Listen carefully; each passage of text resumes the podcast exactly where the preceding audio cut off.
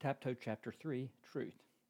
The search for truths is older than philosophy, and the search for truth, the attempt to determine both what are candidates for being true, beliefs perhaps, or sentences or propositions or theories, and just how it is that some of those candidates actually are true while others are not, dates at least to Aristotle. As with many philosophical searches, however, this was, has not yet to any widely accepted solution. The solution presented in this chapter aims, of course, not at widespread acceptance or even acceptability, but instead at maximal coherence and intelligibility within the theoretical framework of the structural systematic philosophy. By explicitly showing how the syntactic, semantic, and ontological components of that framework are interrelated, this true theory, theory powerfully strengthens the SSP as a holistic network. Section 3.1 clarifies the task to be accomplished in this chapter as a whole. 3.2 introduces substantialism and deflationism, the two most prevalent types of truth theories defended at present, briefly indicated how the structural indicating how the structural systematic philosophy's theory relates to them. 3.3 introduces what structure and being, 2.5.2.1 terms the fundamental fact about language, which is, in terms clearly explained in that section, that syntactic correctness alone does not provide full semantic determination. 3.3 also shows how this fact undermines disquotational and deflationary theories of truth. 3.4 identifies the grammatical form of the truth term vital to the SSP's truth theory, a theory then presented in 3.5. 3.1 The task. The terms true, truth, etc., are ones that, like know, knowledge, etc., are used in ordinary language in a number of distinct ways, as evidenced by the following examples. 1. What he said is true. 2. The German Democratic Republic was not a true democracy.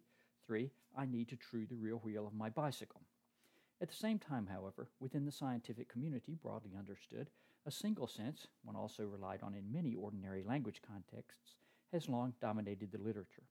Tarski 1933-1956 phrases this sentence informally as, quote, a true sentence is one that says that the state of affairs is so-and-so, and the state of affairs indeed is so-and-so, end quote.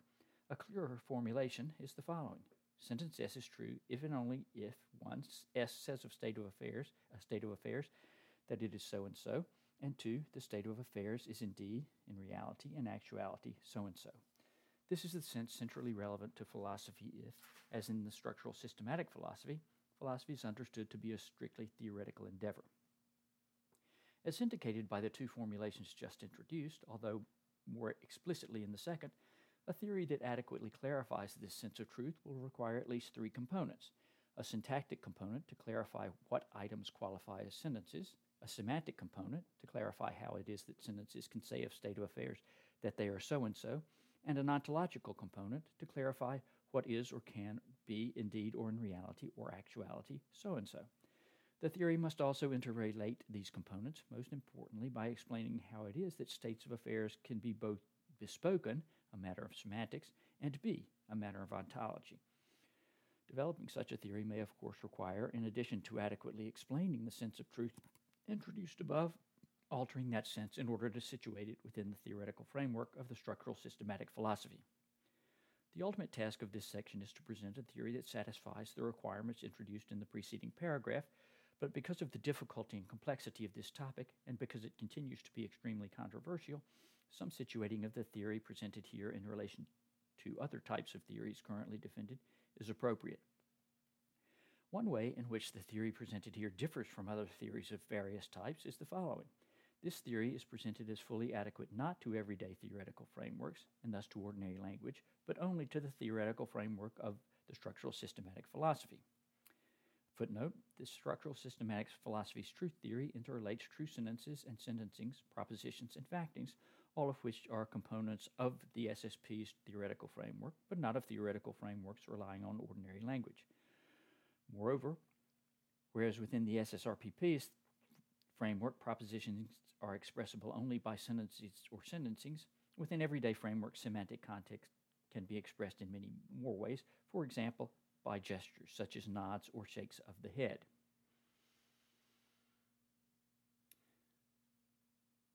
Okay, the fact that the SSP's truth theory is situated only within its theoretical framework as present at present does not preclude the development of a counterpart theory that would be more applicable to ordinary language, but Tapto makes no attempt to develop one. 3.2 Substantialism and Deflationism. At present, the most widely accepted taxonomy of truth theories distinguishes most broadly between substantialist or robust theories and deflationary theories. In initially adequate terms, substantialist or robust theories seek to, dem- seek to determine the nature or natures of truth, whereas deflationary theories deny that truth has such a nature. For present purposes, the only kind of substantialist or robust theory that need be introduced is the correspondence theory, of which there are various versions, because substantialist alternatives to the correspondence theory and also deflationistic theories tend to be motivated in significant part by rejections of the con- correspondence theory. Again, for present purposes, the correspondence theory may be linked to the understanding of truth introduced above, that is, since S is true if and only one, S says of a state of affairs that it is so and so, and two, the state of affairs is indeed, in reality, and in actuality, so and so. This understanding appears to presuppose some co- form of correspondence theory, and it requires, for sentence S to be true, some kind of relation, loosely but at this point adequately characterizable as correspondence, between the state of affairs that S articulates and the state of affairs in the world. The structural systematic philosophy's truth theory retains the central insight behind the correspondence theory, that is, that whatever is true, sentence, belief, proposition, etc., must stand in a determinate relation to what actually is, to the ontological dimension, but it denies that the relation is adequately articulable as one of correspondence between items whose ontological statuses are or are understood to be utterly distinct. For example, between beliefs understood as purely mental and thus as non physical, and worldly facts understood as physical and thus as non mental.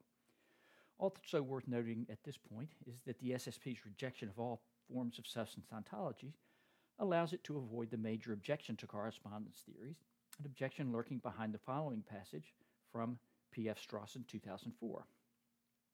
What makes the statement that the cat has mange true is not the cat, but the condition of the cat, that is, the fact that the cat has mange. The only plausible candidate for the position of what in the world makes the statement true is the fact that it states, but the fact is not something in the world. Present purposes do not require clarification of how Strawson, P.F. Strawson 2004 understands facts. The point important in this context is that whereas the ontological status of facts within thing or substance based ontologies can be, as for Galen Strawson 2004, problematic and thus a reason to adopt a defa- deflationary account of truth, the ontological status of factings within the SSP is straightforward. According to the structural systematic philosophy, the only substances, the only somethings, sorry, that there are in the world are factings, including various members of the family it's catching, it's catting such that it's being on its matting. Whereas, as shown above, correspondence theories can easily be linked to Tarski 1933-1956's informal sense of truth, and particularly to the reformulation of that sense introduced above, deflationary theories can be, and indeed as a rule explicitly are, linked to a formulation from Tarski 1944 that is, although it is not generally seen to be, decisively different from the first formulation. The formulation in Tarski 1944, schema T, is presented by Hartry Field 1972 for English as he takes that language ordinarily to be learned as follows T, X is true if and only if P, where X is replaced by a quotation mark name of an English sentence, S and P is replaced by S. A standard example relates, replaces the variables as follows. The sentence snow is white in quotation marks is true if and only if snow is white. For reasons evident from the example, schema T is the basis for what is termed the disquotational thesis concerning truth. The theory sentence appearing in quotation marks to the left of the connective if and only if, and they are said to be true, reappears to the right of the connective, but without the quotation marks, thus as disquoted. As Quine 1992 puts it, quote, a ascription of truth just cancels the quotation marks. Truth is disquotation, end quote. Why theories taking the disquotational thesis to be essentially all that need be said about truth are often termed deflationary is presumably evident. Such theories let what they take to be the hot air out of theories granting truth an important role in theorization, often the role of being the aim of theorization, leaving only the relatively trivial function of canceling quotation marks. For deflationists, truth talk is essentially no more than a convenience making possible such locutions as everything he said was true. Because adequate understanding of the truth theory of the structural systematic philosophy requires clear understanding of the inadequacy of schema T, and thus of all disquotational and hence deflationistic positions, that inadequacy is now to be demonstrated in some detail. 3.3 The basic error behind all deflationary theories of truth. Schema T, as presented by Field 1972, is strikingly different from the formulation from Tarski 1933-1956 introduced above in 3.2.1. Absent from the second schema are any indications 1. that sentences can, or to be true, must say anything at all, 2. that it is necessary or even relevant for truth that state of affairs be said to be so and so, and 3. that it is necessary or even relevant, again for truth, that states of affairs indeed be so and so. Instead, Field 1972 schema says something that, put bluntly, is astonishing. The name of a given sentence, the sentence as enclosed in quotation marks, is true if and only if that sentence. According to Paul Horwich, 2001, the mean, quote, the meaning of the truth predicate is fixed by, end quote, its version of schema T. Footnote, the differences between Horwich 2001's and Field 1972's version of schema T are not relevant to the account that follows. The schema cannot, however, fix the meaning of the truth predicate because, in anticipatory reliance on terms thoroughly explained in the following paragraphs, 1. The sentence, or for Horwich 2001 proposition, appearing on the right hand side of the equivalence schema symbol in any instance of the schema, appears without determination or qualification. 2. Sentences and propositions that appear without determination or qualification are semantically underdetermined. And 3 Fixing the meaning of truth languages requires sentences and propositions that appear as, and indeed at a later step are, fully semantically determined. Why this is show, so is now to be shown. A convenient starting point for showing how sentences can appear both as fully semantically determined and as semantically undetermined is provided by an example from Field 70, 1972, an example that in Field 1972 itself explains only by relying on resources beyond the scope of those provided by its own schema T. The example, quote, the notion of truth serves a great many purposes, but I suspect that its original purpose, the purpose for which it was first developed, was to aid us in utilizing the utterances of others in drawing conclusions about the world. To take an extremely simple example, support that suppose that a friend reports that he's just back from Alabama and that there was a foot of snow on the ground there. Were it not for his report, we have, would have considered it extremely unlikely that there was a foot of snow on the ground in Alabama, but the friend knows snow when he sees it and is not prone to telling lies for no apparent reason, and so after a brief deliberation, we conclude that probably there was a foot of snow in Alabama. What we did here was first to use our evidence about the person and his situation to decide that he probably said something true when he made a certain utterance, and then to draw a conclusion from the truth of his utterance to the existence of snow in Alabama. In order to make such inferences, we have to have a pretty good grasp of one, the circumstances under which what another says is likely to be true, and two, how to get from a belief in the truth of what he says to a belief about the extralinguistic world.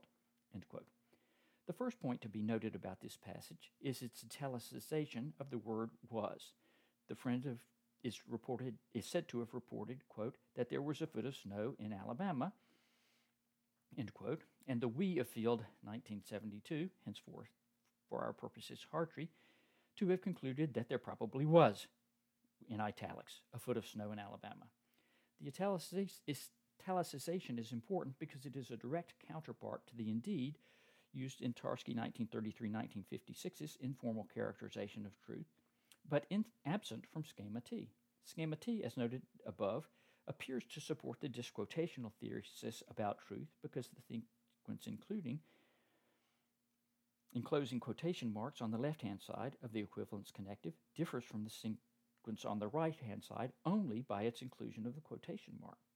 It is, however, essential note that if either the indeed or Field 1972's italicization is required, then the schema no longer applies because then the sentence on the right hand side of the equivalent connective does not differ from the one on the left hand side only by lacking quotation marks.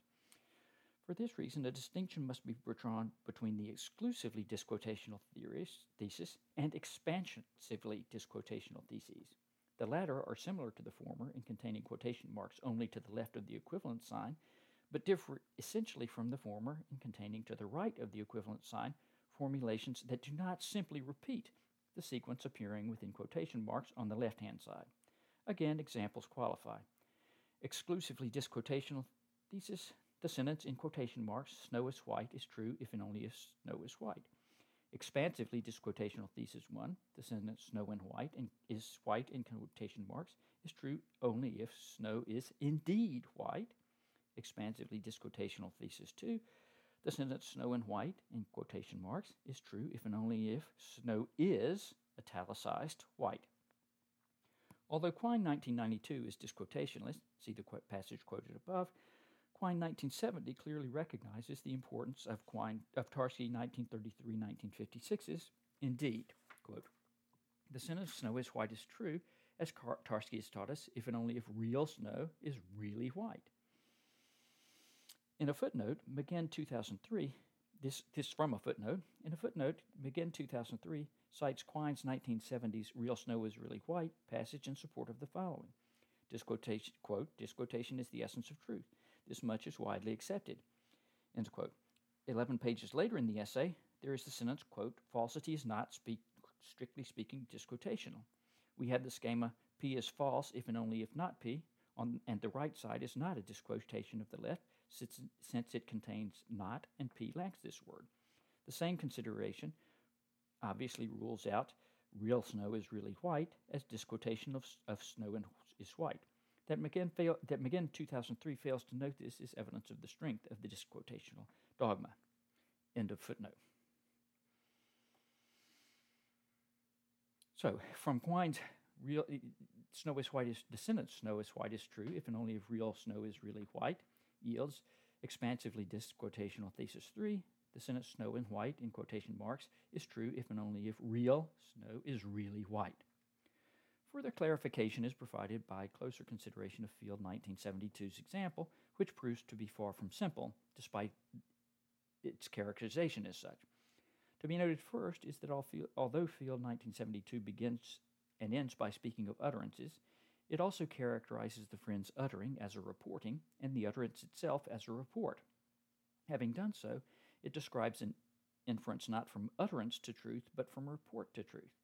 The description thus ignores a step that must be made. The step field 1972 misses is the step made in assuming or deciding or concluding that the friend's utterance was probably a report, or, differently stated, in assuming or concluding that in uttering, the friend was reporting. A footnote, Quine 1970 makes the same error in the following passage. Quote, the truth predicate is a device of disquotation. We may affirm a single sentence by just uttering it, unaided by the quote by quotation or by the truth predicate. End quote. The crucial word in this passage is may. Indeed, we may affirm single sentences by uttering them, but not just by uttering them, because we may also utter single, simple sen- single sentences without affirming them, as we do, for example, in pronunciation exercises in language classes or when we are acting.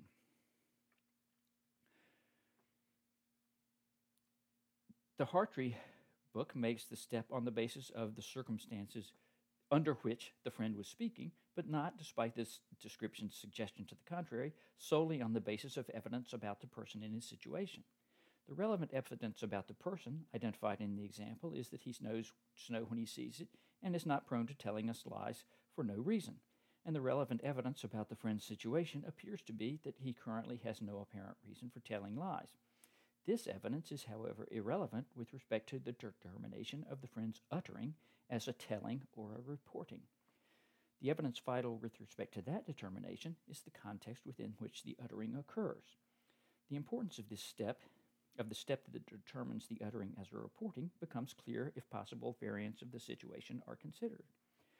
What if the friend, no less cognizant of snow and no more inclined frivolously to lie, had uttered, I just returned from Alabama and there's a foot of snow there, while reading aloud to his children, or in the course of telling a joke, or while on stage acting in a play? In those cases, the friend couldn't be lying to his interlocutors about weather conditions in Alabama because although uttering the sentence in question, and indeed uttering it meaningfully within the context of the story, joke, or play, he would not be reporting anything at all.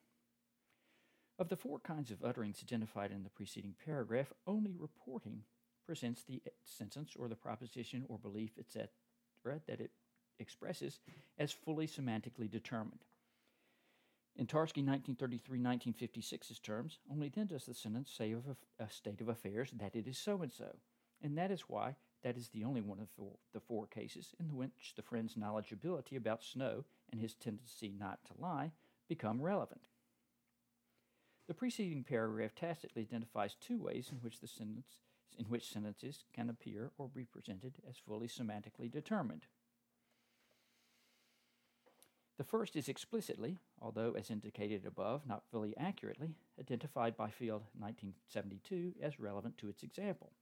This is to rely on some of Field 1972's words, the circumstances under which someone says something or other. This way or manner in which sentences appear or are presented as fully semantically determined is the most common one in ordinary conversations and in everyday life in cases of both spoken and written presentations of sentences. It is here termed the contextual mode of presenting sentences as fully semantically determined. Field 1972's example the context within the friend spoke is sufficient to determine the friend's uttering as a reporting. But what if the example is altered once again, now in such a way that the context becomes insufficient? What if Hartry hears the sentence in question in relative isolation from what is otherwise a buzz of voices in an adjacent room? Surprised by the utterance, Hartry might wonder whether or not there was indeed so much snow in Alabama, but he might equally reasonably wonder, and would perhaps more plausibly wonder, about the status of the utterance. If his wonder were of the latter sort, one reasonable step would be to ask someone who had just come from the other room something like, What's going on in there? Responses that would overcome his wonder would include, Joe's been reporting on his trip to Alabama, and Joe told us a great joke. Use of the term reporting in the preceding paragraph, and in, as in Field 1972's example, is an instance of a second way in which sentences can appear, appear or be presented as fully semantically determined, that is, by means of pragmatic vocabulary. In addition to report, such terms as assert and maintain can accomplish this mode of semantic presentation, here termed the pragmatic mode. This mode requires a language richer than the, that required by contextual determination, because contextual determination, while it is of linguistic terms, is not itself linguistic. It occurs only when there are appearances or presentations of sentences, but it does not include the introduction of new words or sentences. Moreover, pragmatic vocabulary makes explicit what is only explicit, implicit on the contextual level. It makes explicit what Joe was doing, that what Joe was doing was reporting. It makes explicit how Joe was using language. If he concluded that the friend had been reporting on his trip to Alabama, Hartry might again, as before, wondering about the amount of snow in that state, but he might also reasonably consider, as in the example, the reliability of his friend. In the example, he deems his friend trustworthy, but what if he is not sufficiently confident about that? He then reasonably wonders whether what the friend said was true. Articulation of this wonder would take Hartry to a third level, that at which semantic vocabulary, here the word true, is available. And just as what remains implicit on the first or contextual level can be made explicit on the second or pragmatic level by means of pragmatic vocabulary items, what remains implicit on the pragmatic level can be made explicit on the third or semantic level by means of semantic vocabulary items. In reporting to his interlocutors, I just returned from Alabama and there's a foot of snow there, Joe is presenting the sentence as fully semantically determined by presenting it as true. He can make this explicit by using the semantic term true. It is true that there is a foot of snow in Alabama. Without semantic vocabulary, it is impossible to explicitly articulate what one does when one asserts or maintains. Moreover, semantic vocabulary does not require pragmatic vocabulary. It is true that S can present S as fully determined. A footnote For it is true that S, to present S as fully semantically determined, it is true that S must itself, of course, be determined. For this reason, contextual determination is in a certain sense ultimate, because if sentence appearances could be determined only pragmatically and or semantically, any such determination would require an additional sentence to accomplish the term determination. The latter sentence would have to be determined by an additional sentence, and there would be an infinite regress. In a different respect, however, semantic determination is ultimate in that one, it alone explicitly articulates the determinations accomplished on the contextual and pragmatic levels, and two, there is no further level that would expl- explicate it. Contextual determination can also be provided, or can be provided, not only by con- conversational factors, as it often is in everyday life, but also by situatedness within a presentation of a theory. The sentences in this book are contextually determined in the latter manner. End of footnote. The sentence, it is true that S can present S as fully semantically determined, but S is fully semantically determined only when, within the theoretical framework in which it is situated, it is situated either as true or as false. 3.4 The truth term.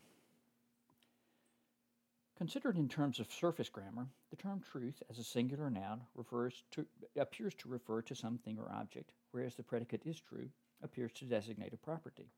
Given that the ontology of the SSP includes only factings, and thus neither things nor properties, it clearly cannot understand the truth term in accordance with the surface grammar of either of the two linguistic forms just introduced. The form of the truth term it recognizes instead is its appearance in the operator, it is true that. Tapto, like structure and being, at times does use the terms truth and true, but only on metasystematic levels, that is, in considering alternative theoretical frameworks, as in 4.2, or on the eminently systematic level of the SSP in convenient paraphrases of the more cumbersome f- formulations using the truth operator. 3.5. It is true that such and such, if and only if such and such. The title of this subsection is the framework of a schema that is an alternative to schema T. In all concretizations of the schema, it must somehow be made explicitly that what appears to the right of the equivalence connected, if and only if, symboli- has an ontological status. Structure and being introduces the following possible ways of making this explicit. T prime, it is true that snow and white, snow is white if and only if really snow is white. T double prime, it is true that P if and only if really P. T triple prime, it is true that snow and white if and only if in boldface snow is white. T quadruple prime, it is true that P if and only if in boldface P. Given the considerations introduced above in this section, along with the syntactic, semantic, and ontological structures presented in 2.6, the SSP's truth theory is relatively easily expressed by the following conjunctions. It is true that S, if and only if S is a sentence or sentencing that expresses a propositioning P, and it is true that P. It is true that P, if and only if P is a propositioning that is identical to a facting that is a constituent of the actual dimension of being, or of the dimension of actual being, being and its dimensionality are considered in Chapter 8. A partial formulation of the theory of falsity is the following It is false that S, if and only if S is a sentence or sentencing, that expresses either A, a pseudo proposition, or B, a propositioning P, and it is false that P. Fred drew a round square as is a sentence expressing a pseudo proposition. See 8.3.5 below, also structure and being page 238. The proposition expressible by the sentence, Mr. Leopold Bloom ate with relish the inner organs of beasts and fowls, is thus false, although it is true, it is actually the case, that within the merely possible or non actual world presented in Joyce, Joyce's Ulysses, Mr. Leopold Bloom eats with relish the inner organs of beasts and fowl, fowls. The SSP's theories of truth and falsity relate syntax to, syntax to semantics in that, according to those theories, syntactic structures, sentences, and sentencings can express semantic structures, propositionings. They relate semantics to ontology in that semantic stru- structures, propositionings, are identical to ontological structures, factings that are constituents of dimensions of being. Worth emphasizing is that this theory includes an identity thesis, but it is not an identity theory, because it includes the thesis according to which sentences and sentencings can express propositionings. The relation of expressing is, of course, not a relation of identity. Traditionally, items that can be true or false in the sense relevant here are often termed truth bearers, but that term suggests that truth is something like a property that can be designated by a predicate, and so is appropriate to the truth theory of the structural systematic philosophy only if truth bearers are understood as arguments of the truth operator. The primary argument of the truth operator, according to this theory, is the propositioning because it is true that sentence S, the secondary argument of the truth operator, if and only if it is true that propositioning P, when S expresses P. Nevertheless, the sentence can be termed the initial argument of the operator, in that propositionings are explicitly available only as expressed by sentences. To say that true propositionings are identical to actual factings may sound strange. As suggested above in section 3.2, it would indeed be strange if propositionings were understood as somehow mental and factings as being outside of the human mind. According to the structural systematic philosophy, however, being is ex- intrinsically expressible and is expressible by languages. Languages can express being itself. Moreover, there is nothing puzzling, even with everyday theoretical frameworks, about the thesis that by means of language human beings can present facts. That is precisely what witnesses in legal proceedings are expected, indeed required, to do. What can make this identity thesis, the thesis that true propositionings are identical to actual factings, counterintuitive is the unclarity within everyday theoretical frameworks, as well as in many philosophical frameworks, of the ontological status of facts.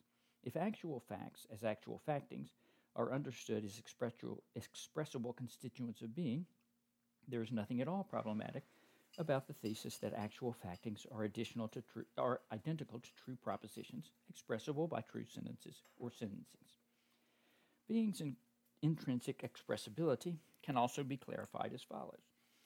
The structural systematic philosophy accepts as a matter of empirical fact that human beings, by thinking and speaking about being, or more le- loosely, about reality or the world, engage in beings with being in ways that exhibit high degrees of success. The structural systematic philosophy also accepts, as included in the best explanation of this success, that human beings attain it precisely by articulating being in its ex- intrinsic intelli- expressibility. Hence, that language and linguistically expressible thinking and being can coincide precisely in articulation. To clarify by means of an example, one who denied that the attendees at the two, 2012 meeting of the Metaphysical Society of America had succeeded in assimilating facts about being Indeed, according to the structural systematic philosophy, factings constituting being, as they read announcements about the meeting, made inquiries or arrangements concerning transportation, and interpreted visual and auditory data provided by clocks of various sorts, would appear to have no better option than to class- classify the presence of those attendees at the meetings as resulting from an enormous number of inexplicable miracles. The structural systematic philosophy defends its explanation as superior.